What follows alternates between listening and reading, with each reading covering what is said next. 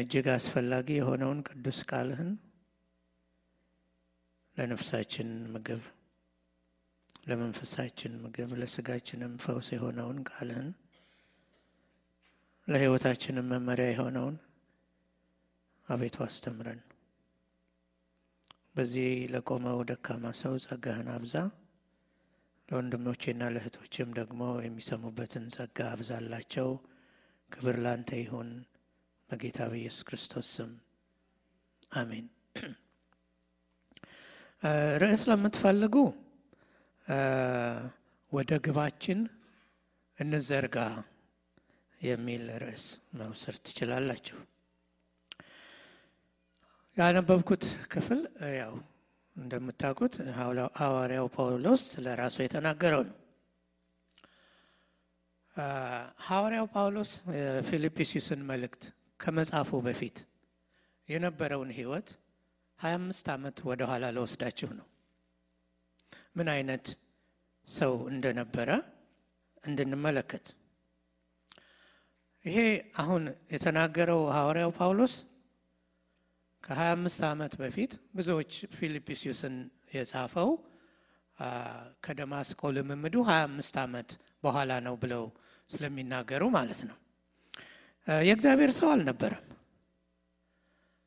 ኢየሱስን አጥብቆ የሚጠላ ፈሪሳዊ ብቻ ሳይሆን መንገዱን የሚከተሉትንም ለማጥፋት የተነሳ በጭካኔ የተሞላ ሰው ነበር። መጽሐፍ ቅዱሳችን ጳውሎስን ለመጀመሪያ ጊዜ የሚያስተዋውቀን በሐዋርያት ሥራ ምዕራፍ 7 ቁጥር 58 ላይ ነው። ለመጀመሪያ ጊዜ ስለ እሱ መጽሐፍ ቅዱስ የሚነግረን። ምዕራፍ 7 ቁጥር 58 እንደዚህ ይላል፣ ምስክሮችም ልብሳቸውን ሳውል በሚሉት በአንድ ጎበዝ እግር አጠገብ አኖሩ ይላል።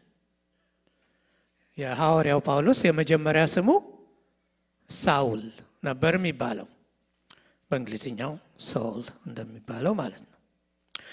አዲሱ መደበኛ ትርጉም አንድ ጎልማሳ ይለዋል። ሌላው ትርጉም ጎበዝ ነው የሚለው አሁን ያነበብኩላችሁ። የእንግሊዝኛው መጽሐፍ ቅዱስ ያንግ ማን ነው የሚለው። ስለዚህ በወጣትነት እድሜው ላይ ነበር ማለት ነው። በዛን ጊዜ ከዚህ ጥቅስ በፊት አሁን ካነበብኩላችሁ ከሰባት ሀምሳ ስምንት በፊት ማለት ነው ሐዋርያት ሥራ ወደ ላይ ምዕራፍ ስድስትን ምዕራፍ ሰባትን በምታነቡበት ጊዜ አንድ ሰው ታያላችሁ። እንደው ላስታውሳችሁ የሐዋርያትን ሥራ ከተማርን ብዙ ጊዜ ስለሆነ ስሙ እስጢፋኖስ የሚባል በእምነትና በመንፈስ ቅዱስ የተሞላ ከመጀመሪያዋ የሐዋርያት ቤተ ክርስቲያን ዲያቆናት አንዱ የሆነ ጸጋንና ኃይልን ተሞልቶ በሕዝቡ መካከል ድንቅ ነገሮችንና ታምራታዊ ምልክቶችን የሚያደርግ ሰው ስሙ እስጢፋኖስ ይባላል።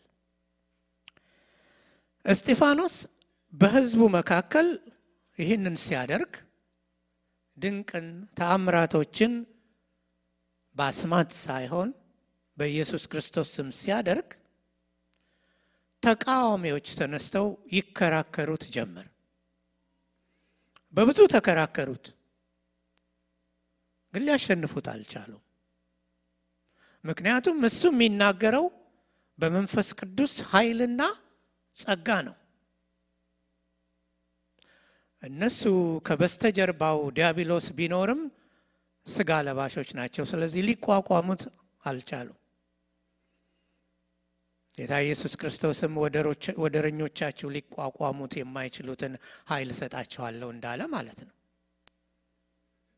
ወይም ደግሞ በሸንጎ ፊት በምትቆሙበት ጊዜ የምትናገሩትን እኔ እሰጣችኋለሁ እንዳላቸው ተስፋ ማለት ነው።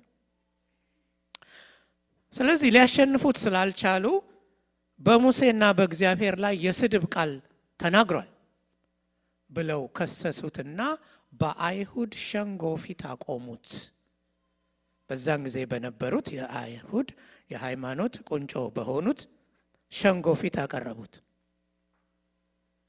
እስጢፋኖስም በሸንጎ ፊት ቆመው መናገር ጀመረ፣ ንግግር ጀመረ። ምዕራፍ ስድስትንም ሰባትንም ስታነቡ እንዴት አይነት powerful ሰው ነው ትላላችሁ። የሚናገረው በእግዚአብሔር ጸጋ ማለት ነው። እንዴት አይነት ሰባኪ ነው ትላላችሁ። ረጅም ስብከት ነው የሰበከው። በአይሁድ ሸንጎ ፊት ቆሞ ሲሰብክ ይሄ ሰው ወደ ስብከቱ መጨረሻ ላይ በድፍረት ይሄንን የናዝሬቱ ኢየሱስን እናንተ ሰቅላችሁ ገደላችሁት አላቸው። በዛን ጊዜ ተበሳጩ፣ ተናደዱ፣ ጥርሳቸውን አፋጩበት ይላል። በዛ አላቆመም ስብከቱን። እንደውም ምን አየ? ሰማይ ተከፍቶ በአብ ቀኝ ይሄ የሚጠሉት ኢየሱስ ክርስቶስ ቆሞ አየ እና ስለዚህ የሰው ልጅ በአብ ቀኝ ቆሞ ሰማይ ተከፍቶ አያለሁ አለ። ይሄንን ሊሰሙ በፍጹም አልፈለጉም። ስለዚህ እየሮጡ ሄዱና ይዘው አወጡት ከከተማ ውጪ። ከዛም በኋላ ደግሞ በድንጋይ ቀጥቅጠው ገደሉት ይላል። የመጀመሪያው ሰማዕት እስጢፋኖስ እንደሆነ ሁላችንም እናውቃለን። ታዲያ ይህን ሁሉ ለምን አነሳኸው ብትሉኝ ይሄ ሁሉ ሲሆን ቆሞ የሚመለከት መመልከት ብቻ ሳይሆን የወጋሪዎቹን ልብስ ይጠብቅ የነበረ ነው። ከላይ ይለብሳሉ አይደለም፣ እንደ መደረቢያ እንዲመቻቸው ድንጋይ ለመወርወር በሱ እግር አጠገብ አስቀመጡ። ይመለከት ነበር ቆመው እና ሳውል በስጢፋኖስ መገደል ተስማምቶ ነበር ይላል። በዚያ ቆመው ሲወግሩት፣ በዚያ ቆመው በለው፣ ድገመው፣ ጨርሰው፣ ይገባዋል፣ ሌላም ሌላም ቃል ይል ነበር። ምናልባትም አንዳንድ ሰዎች እንደሚሉት ይከራከሩት ከነበሩት ሰዎችም መካከል አንዱ እሱ ሊሆን ይችላል። ጳውሎስ እስጢፋኖስ በድንጋይ ተቀጥቅጦ ሲሞት ቆሞ ያይ ነበር። ዌል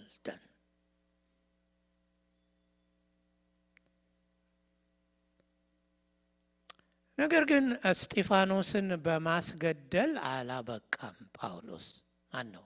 ሳውል ቀጥሎ ወደ ሐዋርያት ሥራ ምዕራፍ ስምንት ሄደን እንደምንረዳው ሳውል ክርስቲያን የሚባለውን ከምድር ገጽ ለማጥፋት ታጥቆ የተነሳ ሰው ሆኖ እናያለን። ከቤት ወደ ቤት እየሄደ ወንድ ሴት ሳይል ያገኘውን ሁሉ እየያዘ ወደ እስር ቤት ይጨምር ነበር፣ ያስገባ ነበር። በጣም በጥላቻ የተሞላ ትልቅ መንፈሳዊ እውርነት ያለበት የሃይማኖት ሰው ነበር።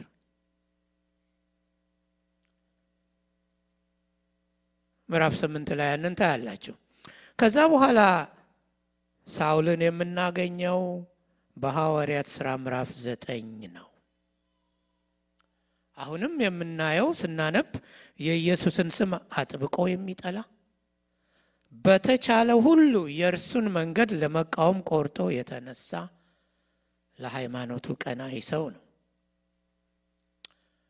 ምዕራፍ ዘጠኝ እንደሚነግረን አሁን ሳውል የጌታን ደቀ መዛሙርት ለመግደል እየዛተ ይላል።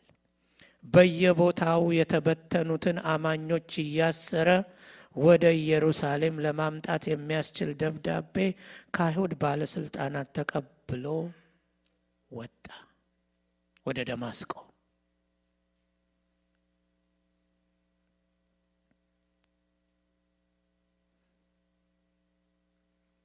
ድራማታይዝ ላርግላችሁ። ሳውል ደሙ ፈልቷል። ከቁጥጥር ውጭ ሆኗል። እርምጃዎቹ ፈጣን ናቸው። ካሰበው ቦታ ለማድረስ በጣም ቸኩሏል።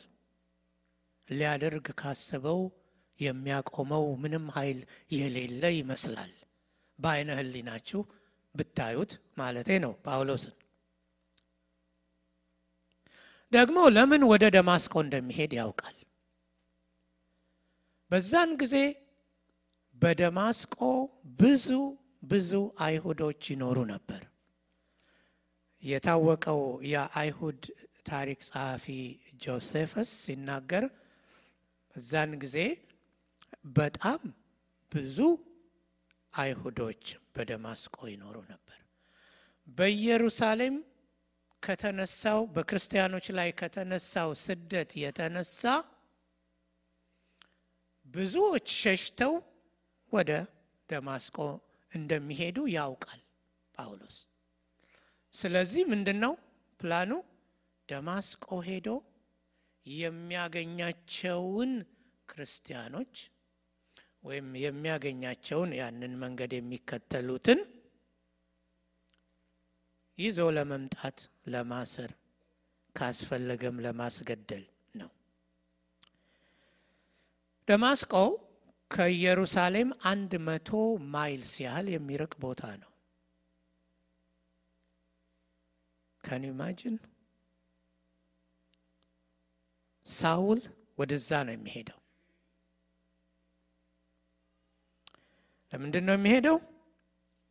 ያንን መንገድ የሚከተሉትን በዛን ጊዜ ክርስቲያኖች ፓስተርም አስተምረውናል።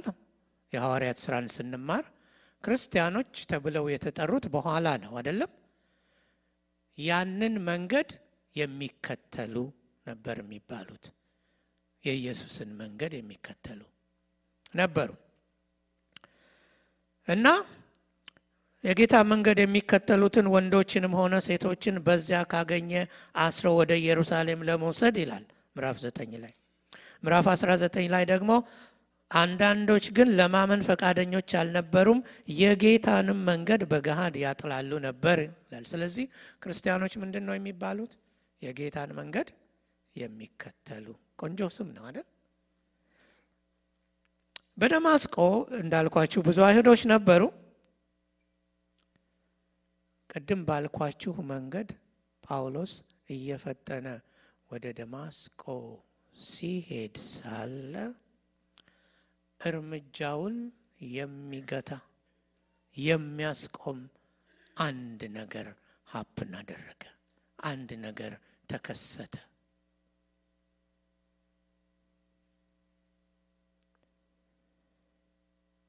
ብርሃን ከሰማይ ድንገት በዙሪያው አንጸባረቀበት፣ ሳውልም በምድር ላይ ወደቀ ይላል።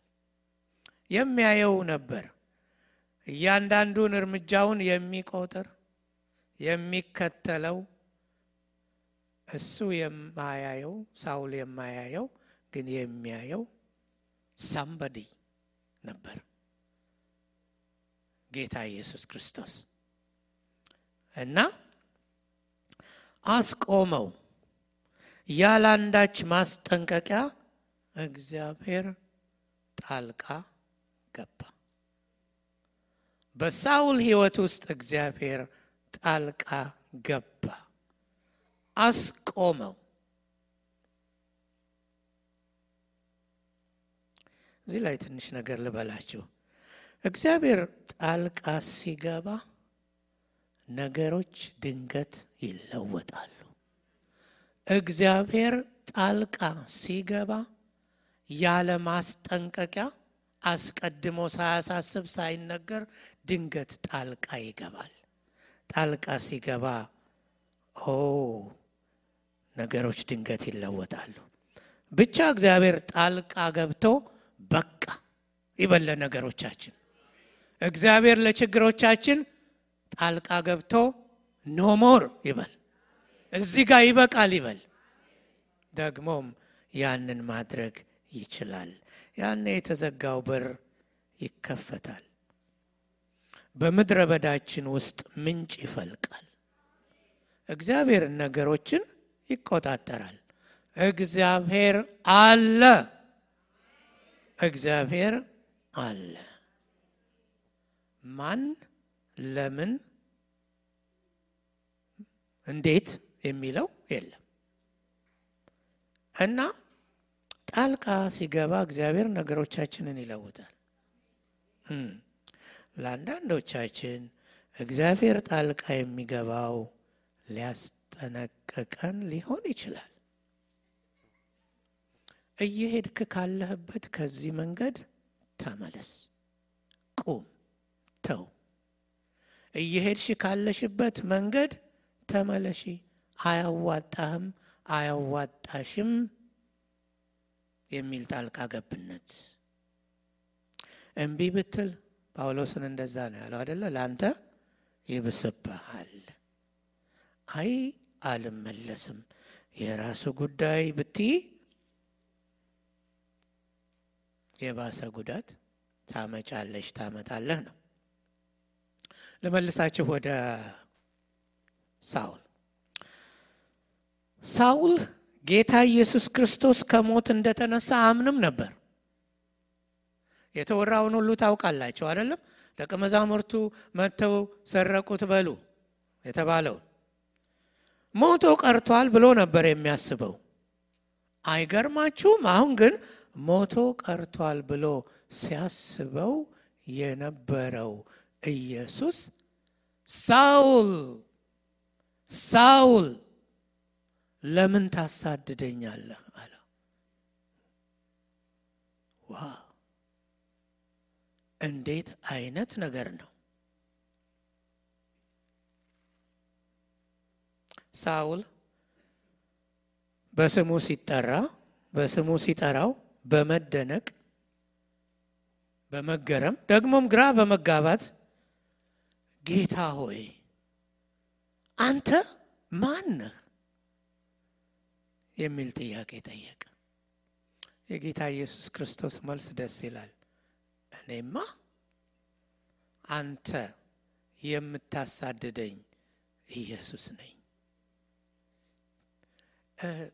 እስቲ አይገርማችሁ ምን እንደሚሰማው ጳውሎስ ግራ የተጋባ አይመስላችሁ? አሁን እንደምንለው what's happening ምንድን ነው እየሆነ ያለው ነገር? በእውኔ ነው በህልሜ ነው? በህልሙ እንዳይሆን real ነው የሰማው። wow! ከዚያ በኋላ የሳውል ሕይወት አንዴና እስከ ወዲያኛው ተለወጠ። ጌታ ሆይ ምን ላድርግ? ክርክር የለም። እግዚአብሔር ኮንፍሮንት ሲያደርግ ማን ነው የሚከራከረው? የለም ክርክር። ጌታ ሆይ ምን ላድርግ አለ። ጌታውና አምላኩ ሆነ። ያ ሲያሳድደው የነበረው ኢየሱስ አሁን አሳዳጁ ተሳዳጅ ሊሆን፣ ተደባዳቢው ተደብዳቢ ሊሆን፣ አሳሪው ታሳሪ ሊሆን። አይገርማችሁም?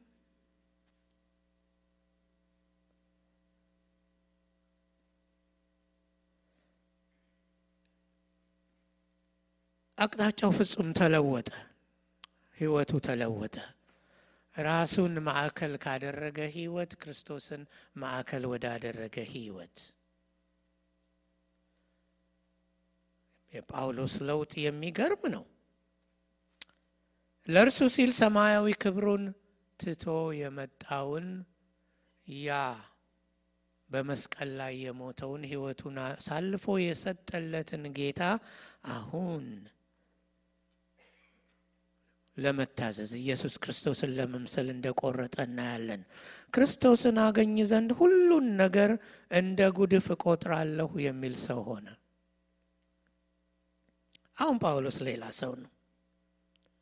ታሪኩ ተለውጧል። ቋንቋው ተለውጧል። እግዚአብሔር ለሕይወቱ ዓላማ እንዳለው ከተረዳ ቆይቷል። ከዚህ ከረጅም የደማስቆ ልምምድ ከብዙ ዓመታት በኋላ ቅድም እንዳልኳቸው 25 ዓመት በኋላ እንዲህ ይላል። ቅድም ያነበብነውን ክፍል ስለ እርሱ በክርስቶስ የተያዝኩበትን ያንን ደግሞ እይዛለሁ ብዬ እፈጥናለሁ ይላል። አዲሱ መደበኛ ትርጉም ምን ይለዋል? ክርስቶስ ኢየሱስ እኔን የራሱ ያደረገበትን ያን እኔም የራሴ ለማድረግ እጣጣራለሁ ይላል። ኢየሱስ ክርስቶስ ጳውሎስን እንደያዘው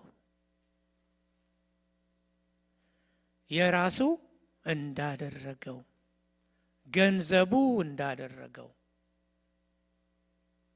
እንመለከታለን። አሁን በክርስቶስ ኢየሱስ ተይዘዋል። የተያዘውን በዓላማ ነው።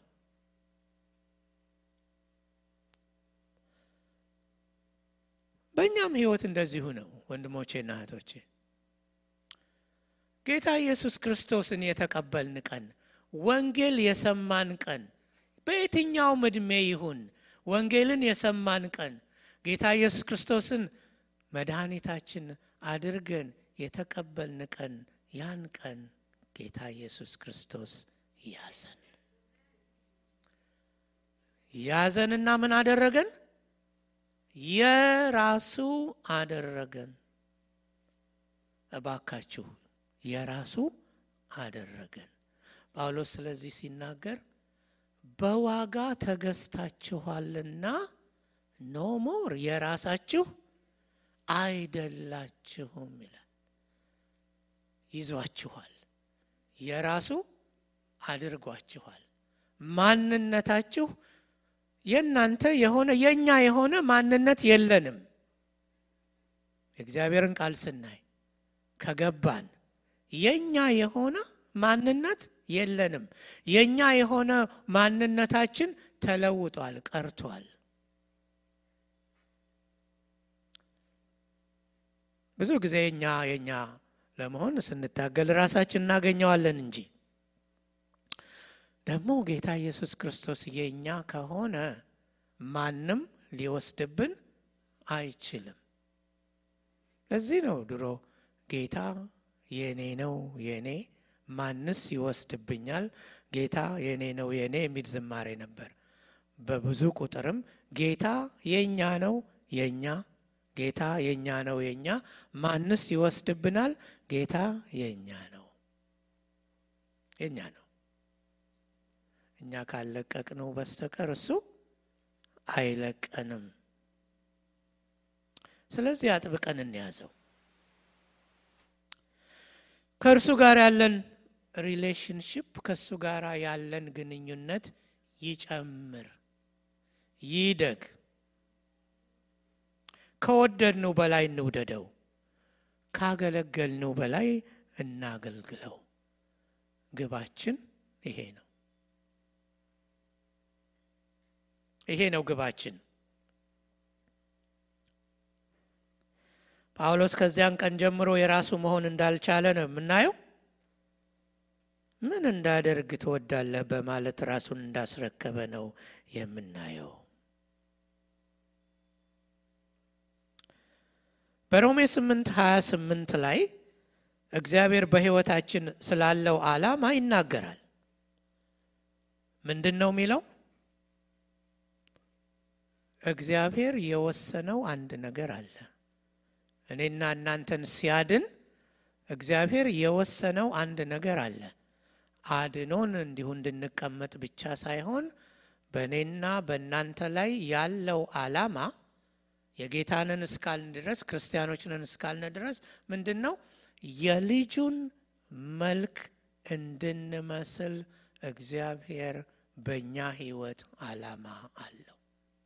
ስለዚህ እግዚአብሔር ለህይወትሽ ያለው አላማ ለህይወትህ ያለው አላማ ለህይወቴ ያለው አላማ ምንድን ነው? ኢየሱስ ክርስቶስን መምሰል ነው። ኢየሱስ ክርስቶስን መምሰል ነው። መዳናችን አንዳንድ ሰው ምናልባት ገጥሟችሁ ሊሆን ይችላል። እናንተም ብላችሁ ታውቁ ይሆናል። ባክ መዳኔ ይበቃኛል። አይበቃም። ምክንያቱም እግዚአብሔር አድኖ ሊያስቀምጠን ብቻ ሳይሆን እግዚአብሔር ከዛ የላቀና የተሻለ አላማ አለው። በባህሪያችን ልጁን እንድንመስል ነው። የልጁን ባህሪ እንዲንዝ ነው የሚፈልገው።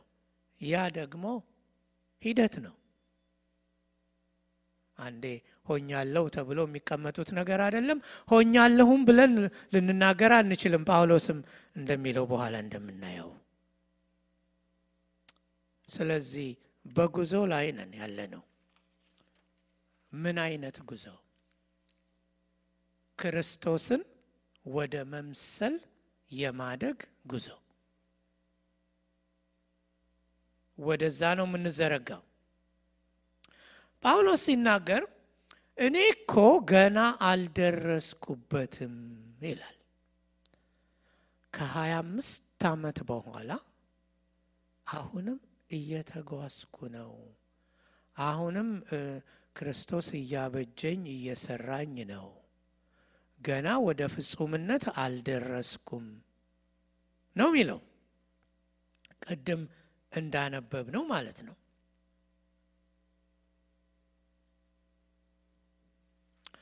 ይኸውላችሁ እግዚአብሔር ከኛ የሚጠብቀው አንሳሳት፣ ፍጹምነት አይደለም፣ ፍጹም መሆን ስለማንችል። እግዚአብሔር ግን ከኛ የሚፈልገው ምንድን ነው? እድገት ነው። እንድናድግ ይፈልጋል። በሕይወታችን በሁሉም መስመር በሕይወታችን እንድናድግ ይፈልጋል። በአገልግሎታችን እንድናድግ ይፈልጋል። በጸሎት ሕይወታችን እንድናድግ ይፈልጋል። የእግዚአብሔርን ቃል በማወቅ እንድናድግ ይፈልጋል። እሱን በመታዘዝ እንድናድግ ይፈልጋል።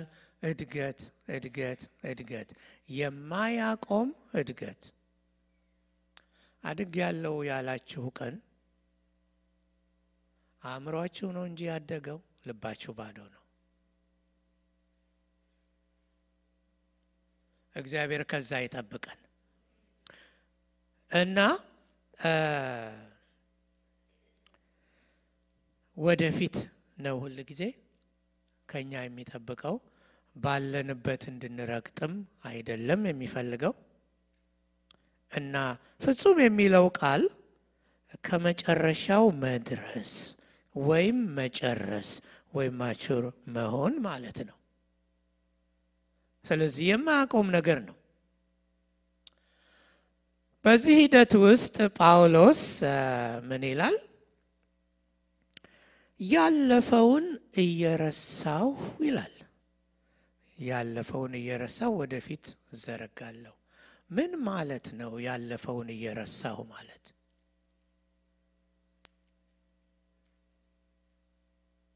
መቼም ምንም እንደማያስታውስ ይሆናል ማለት አይደለም። አይደል እንዴ? ለሁላችንም ይሄ ግልጽ ነው።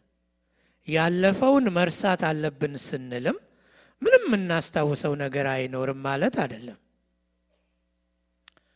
ማስታወስ የሚገባን ነገሮች አሉ። ወደ ኋላ ሄደን ክርስቶስ ሳያገኘን በፊት ምን አይነት ሰዎች እንደነበርን ማስታወስ ግድ ነው አይደለ እንዴ?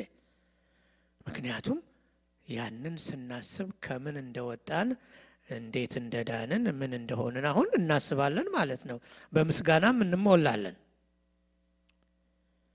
በሕይወታችን የእግዚአብሔርን ታማኝነት ያየንባቸውን ጊዜያት ዞር ብሎ ማሰብ እንዴት መልካም ነው። ኃይል ይሰጠናል ወደፊት ለመጓዝ አይደል?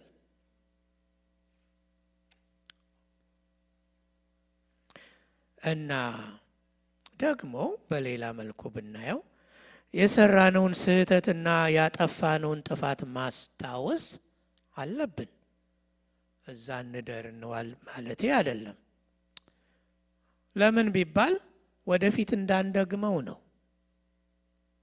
ያለፈውን ጥፋታችንን፣ ውድቀታችንን፣ ጉድለታችንን የምናስበው ወደፊት እንዳንደግመው ነው። እሳት ከጠበሰው በኋላ ተመልሶ እሳት ላይ የሚጣድ ድስት ብቻ ነው ተብሏል። እሳት ከጠበሰው በኋላ ተመልሶ እሳት ላይ የሚጣድ ድስት ብቻ ነው። ስለዚህ ማስጠንቀቂያ ይሆነናል እንድንፈራ እረ እንድንል ማለት ነው። ያለፈው ስህተታችን ማለት ነው። ያንንም ማሰብ አለብን።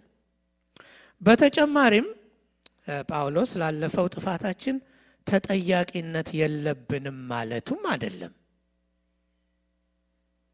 ለምሳሌ አንድን ሰው ጎርተን ወይም በድለን ወይም ማስቀይመን ከሆነ ምን ማድረግ አለብን? ማስተካከል አለብን። እግዚአብሔርን ይቅርታ መጠየቅ አንድ ነገር ነው።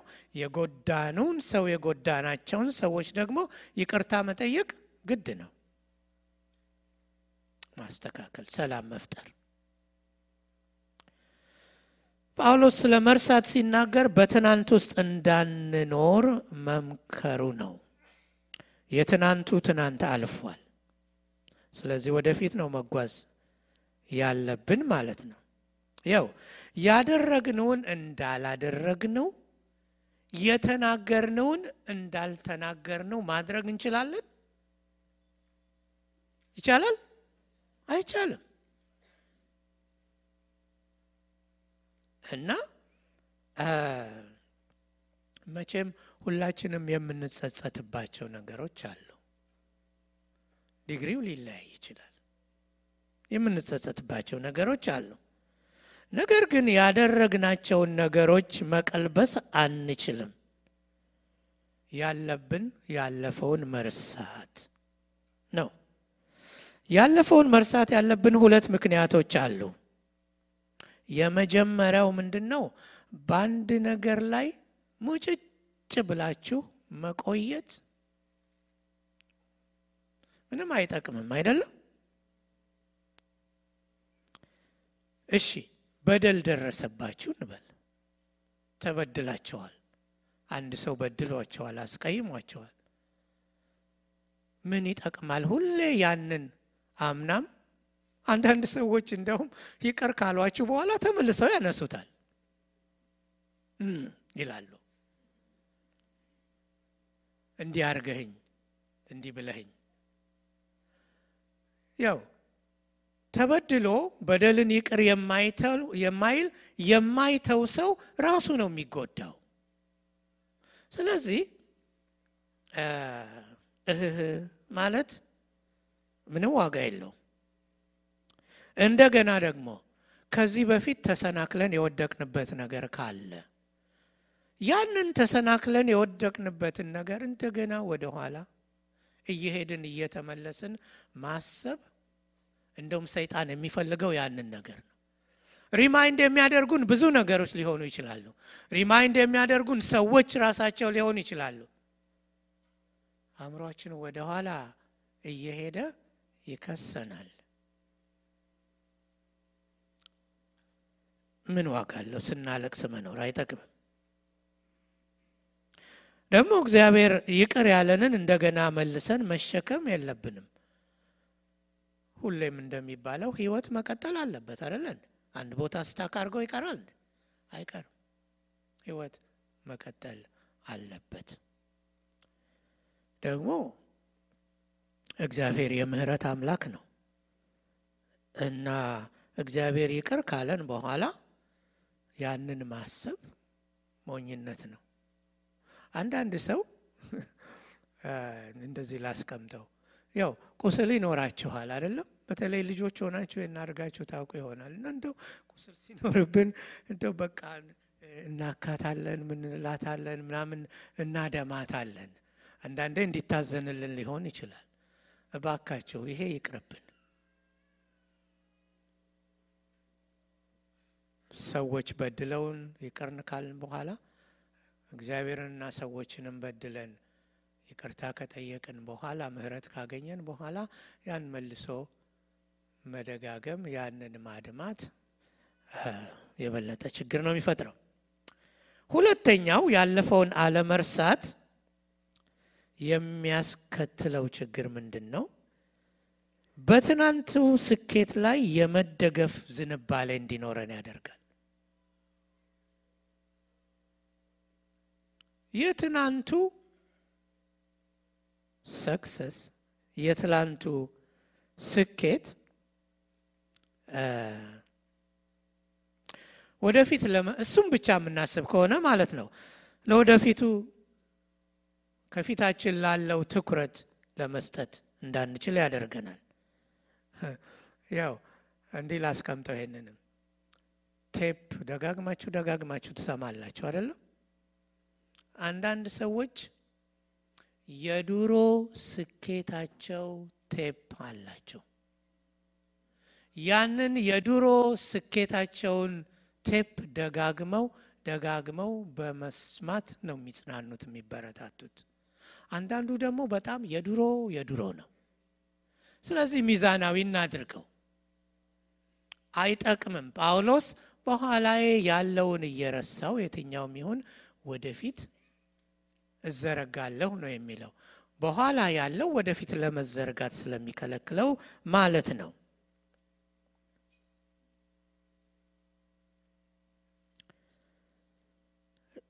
ሌላው አንድ ነገር አደርጋለሁ ይላል ጳውሎስ። አንድ ነገር አንድ ነገር አያችሁ፣ የጳውሎስ ትኩረት አንድ ነገር ላይ ብቻ ነው። አንድ ነገር ምክንያቱም የተያዘው በአንድ ነገር ነው። የያዘው አንድ ጌታ ነው። ልቡ አልተከፋፈለም፣ ሀሳቡ አልተበታተነም፣ ለሁለት ጌቶች አልተሰለፈም። ያተኮረው ወይም ያነጣጠረው አንድ ነገር ላይ ብቻ ነው።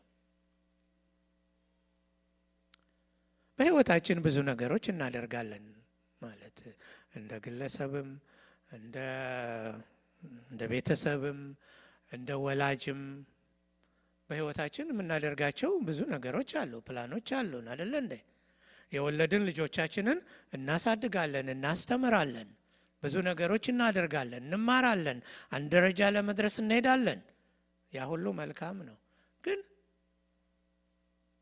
የሕይወታችን ትልቁ ቁም ነገር ምንድን ነው? ያ ሁሉ ከሆነ በኋላ ምንድን ነው? በቃ ህይወት ማለት ያ ነው? ከዛ ሁሉ የበለጠ አንድ ነገር አደርጋለሁ ይላል። እሱ ያተኮረበት ነገር አለ። ከፊቱ ያለው ክርስቶስ በእሱ ላይ ነው ያተኮረው እና ስለዚህ ጳውሎስ በፊልጵስዩስ ለነበሩት ክርስቲያኖች አስረግጦ የሚነግራቸው አንድ ነገር አለ። በሌሎች ነገሮች ከተያዛችሁ ከግባችሁ ልትደርሱ እንደማትችሉ እወቁ ማለቱ ነው። ዕብራውያን 12 ከአንዱ እስከ ሁለት እንዲህ ይላል፣ ሸክም የሚሆንብንን ሁሉ በቀላሉም ተብትቦ የሚይዘንን ኃጢአት አስወግደን በፊታችን ያለውን ሩጫ በጽናት እንሩጥ፣ የእምነታችንን ጀማሪና ፍጹም አድራጊ የሆነውን ኢየሱስን እንመልከት ይላል። ሁለት ነገሮች ችግራችን ተብትቦ የሚይዘን ኃጢአት ብቻ አይደለም። ችግራችን ምንድን ነው? ሸክም የሆኑብን መልካም ነገሮች ጭምር ናቸው።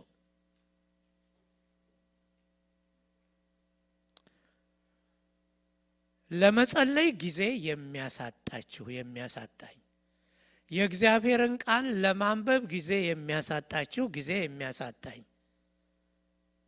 ከቅዱሳን ጋር ህብረት እንዳናደርግ ጊዜ የሚያሳጣን ዘርዝሩት፣ መንፈሳዊ የሆኑትን ነገሮች ሁሉ። ይሄ ታዲያ ሸክም ነው እንጂ ምንድን ነው?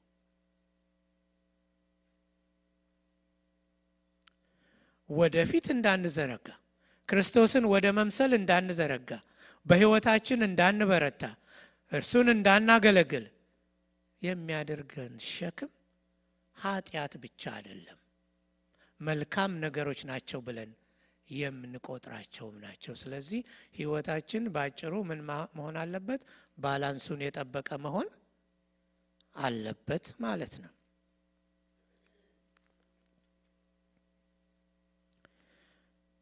ቶሎ ቶሎ ለመሄድ ሞክራለሁ። ጳውሎስ የሚጠቀምበት በዚህ ቦታ የሯጭ ምሳሌ ነው። አንድ ሯጭ ሩጫውን ለመጨረስ መሮጥ ከጀመረ ከመጨረሻው መስመር ወይም ደግሞ finishing line ከሚባለው ለመድረስ የሚያደርገውን ከፍተኛ ጥረት የሚያመለክት ነው። አንድ ሯጭ በሚሮጥበት ጊዜ ማድረግ የማይገባው ነገሮች አሉ፣ ማድረግ ደግሞ የሚገባው ነገሮች አሉ። አይደለም እንደው ካለባበሱ ጀምሮ አንስተን ማለት ነው እና ምን አይነት ልብስ መልበስ እንዳለበት፣ ምን አይነት ጫማ መጫማት እንዳለበት ያንን ሁሉ እናያለን። ስለዚህ ጳውሎስ ያላችሁት በሩጫ ላይ ነው ያላችሁት፣ ክርስቶስን ወደ መምሰል የሚሮጥ ሩጫ ላይ ነው። ስለዚህ ማንኛውንም የሚያዘናጋችሁን ነገር እንዳታደርጉ ማለቱ ነው እና አንድ ሯጭ ወደ ፊት ብቻ ነው የሚያየው አይደለም። ሲሮጡ አይታችኋል። እወዳለሁ ባይዘወይ ሩጫ ካለ ማየት እወዳለሁኝ። በተለይ ደግሞ ረጅም ሩጫ ሲሆን እና አንዳንድ ጊዜ አልፎ አልፎ የሚሉበት ጊዜ አለ አይደለ እንዴ? ከኋላቸው ማን ግን አሁንም አሁንም አያደርጉም። ለምን? ትኩረታቸውን ስለሚያበላሽ ነው አይደለም? attention አቸውን divide ስለሚያደርግ ነው። ስለዚህ የሚያዩት ምን መሆን አለበት? ማን ደረሰብኝ ሳይሆን ወደፊት ወደፊት ወደፊት መሮጥ ነው። ወደ ኋላ መመልከት ወደ ኋላ ያስቀራል። ሌሎችን ነገሮች መመልከት አቴንሽናችንን ይከፋፍላል፣ ውጤታማ እንዳንሆን ያደርጋል። አንድ ጊዜ ነግሬያቸዋለሁ። ባለፈው ጊዜ ነገሩ ቀልድ ነው፣ ድሮ ነው የሰማሁት። አንድ የሀገራችን ሯጭ የሆነውን ማለት ነው እንደ ጆክ ነው የሰማሁት። በእርግጥ ሆኗል ለማለት ያስቸግራል፣ ብዙ ቀልዶች ስለሚፈጠሩ ማለት ነው። እና ከኢትዮጵያ ሄዶ ወደ አውሮፓ ይሁን አሜሪካ አላውቅም፣ ግን በጣም ተደንቋል እና ህንፃውን ያህል ሰማይ ጠቀስ ህንፃዎችን ያህል በጣም ተወሰደ። አቤት ህንፃ፣ አቤት ፎቅ እያለ ያደንቃል። እንግዲህ ምን ያህል ፍጥነቱ ሊቀንስ እንደሚችል ታያላቸው አይደለም።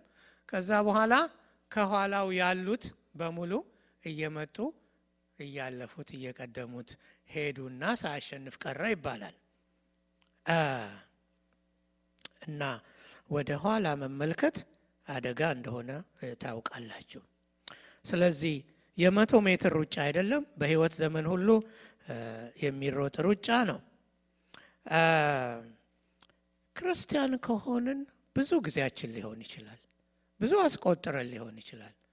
አርባ ሀምሳ ከዛም በላይ አስቆጥረን ሊሆን ይችላል እና አንድ ሆነ ቦታ ላይ ደርሰን ከዚህ በኋላ ማደግ አያስፈልገኝም፣ አድጌ በቅቶኛል፣ አድጌያለሁ፣ በቅቶኛል። ስለዚህ church ም miss ባደርግ ምንም አይደለም። አምልኮም miss ባደርግ ምንም አይደለም። ጸሎትም ዛሬ ባልጸልይ ምንም አይደለም። የእግዚአብሔርንም ቃል ባላነብ ምንም አይደለም። ምክንያቱም አውቃለኋ። ይሄ በጣም አደገኛ ነገር ነው። ወደፊት የምንለማመዳቸውን ዲሲፕሊንስ ሁሉ እየተለማመድን ማለት ነው። እና ጳውሎስ አሁን በእድገት ላይ እንዳለ ነው የሚያስበው። እግዚአብሔር እየሰራው ነው። የበለጠ እንዲያፈራ እየገረዘው ነው። በዚህ ላይ ትንሽ ልናገር። ስለ መግረዝ ታውቃላችሁ አይደለም? ማለት ሰርከምሲሽን ማለቴ ሳይሆን ዛፎችን፣ የአበባ ዛፎችን፣ የፍሬ ዛፎችን ስለ መግረዝ ማለት ነው። ምሳሌ ልውሰድ። ለምሳሌ የጽጌረዳ ዛፍ ያለው ሰው ጽጌረዳው እያደገ ሲሄድ ዝም ብሎ ወደ ላይ ሲንቀዋለል ዝም ብሎ ማየት የለበትም አይደል? ምን ማድረግ አለበት? መግረዝ አለበት። አንዳንድ ሰዎች ዝም ብሎ የሚያድግ የሚያድግ የሚያድግ የሚያድግ ዛፍ የጽጌረዳ ዛፍ ወይም ደግሞ ሌላ አይነት ዛፍ መገረዝ ያለበት ይኖራቸዋል። ግን ከተተከለ ጀምሮ ተገርዘው አያውቅም እና ብዙ አበባ አያዩም በጽጌረዳው ዛፍ ላይ። ለምን አልተገረዘም? ሲገረዝ የማያስፈልገው ቅርንጫፍ ሲቆረጥ ከስር ብዙ አበባዎች ቅርንጫፎች ይወጣሉ። ከዛ በኋላ ብዙ አበባዎች ማየት ትችላላችሁ። እና በክርስትና ሕይወትም የመገረዝ ወቅት አለ። የመገረዝ ወቅት ቀላል ልምምድ አይደለም። ምናልባት አንዳንዶቻችሁ እያለፋችሁበት ሊሆን ይችላል። ያማል፣ ግን ያጠራል። ብዙ ፍሬ እንድታፈሩ ያደርጋቸዋል። ጌታ በዮሐንስ ምዕራፍ 15 እንደተናገረው ገበሬው መቀሱን ይዞ ሲነሳ ማጉረምረም አቁሙ። ብዙ ጊዜ እንደዛ ነው የምናደርገው አይደለም። እግዚአብሔር ሕይወታችንን የሚገርዝበት የሚያስተካክልበት የራሱ መንገድ አለው፣ መቀስ አለው።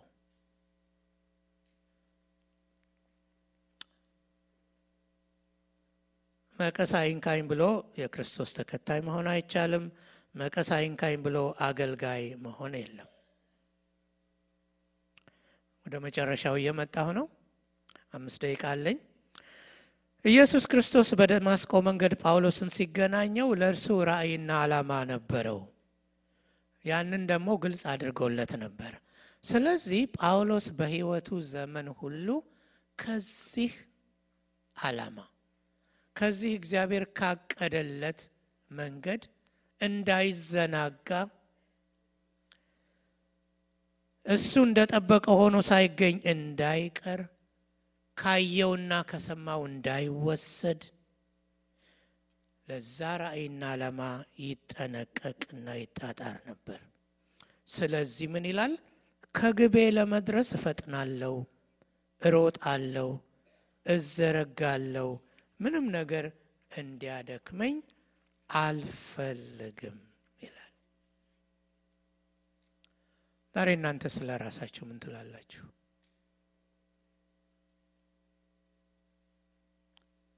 ምን ትላላችሁ? እኛም ጳውሎስም የተጠራ ነው በአንድ አይነት ጥሪ ነው። የመዳን ጥሪ አግኝተናል። እንደገናም የደቀ መዝሙርነት ጥሪ አግኝተናል። ክርስቶስን የመከተል ጥሪ ተጠርተናል። ክርስቶስን ለመምሰል ተጠርተናል። በማያቋርጥ የሕይወት ሩጫ ውስጥ ገብተናል። እንደሚገባ እየሮጥን ነው። ልናገለግለው ተጠርተናል። ሰለቸኝ፣ ደከመኝ ሳንል ምክንያታችንን ወደ ኋላ ጥለን እያገለገልነው ነው? አገልግሎት ለእኛ አንዳንድ ጊዜ የምናደርገው ነገር ነው ወይስ የሕይወታችን ክፍል ነው? የያዘንን አጥብቀን ይዘነዋል? እስቲ ጥቂት ደቂቃ ልስጣቸው፣ ራሳችንን እንጠይቅ።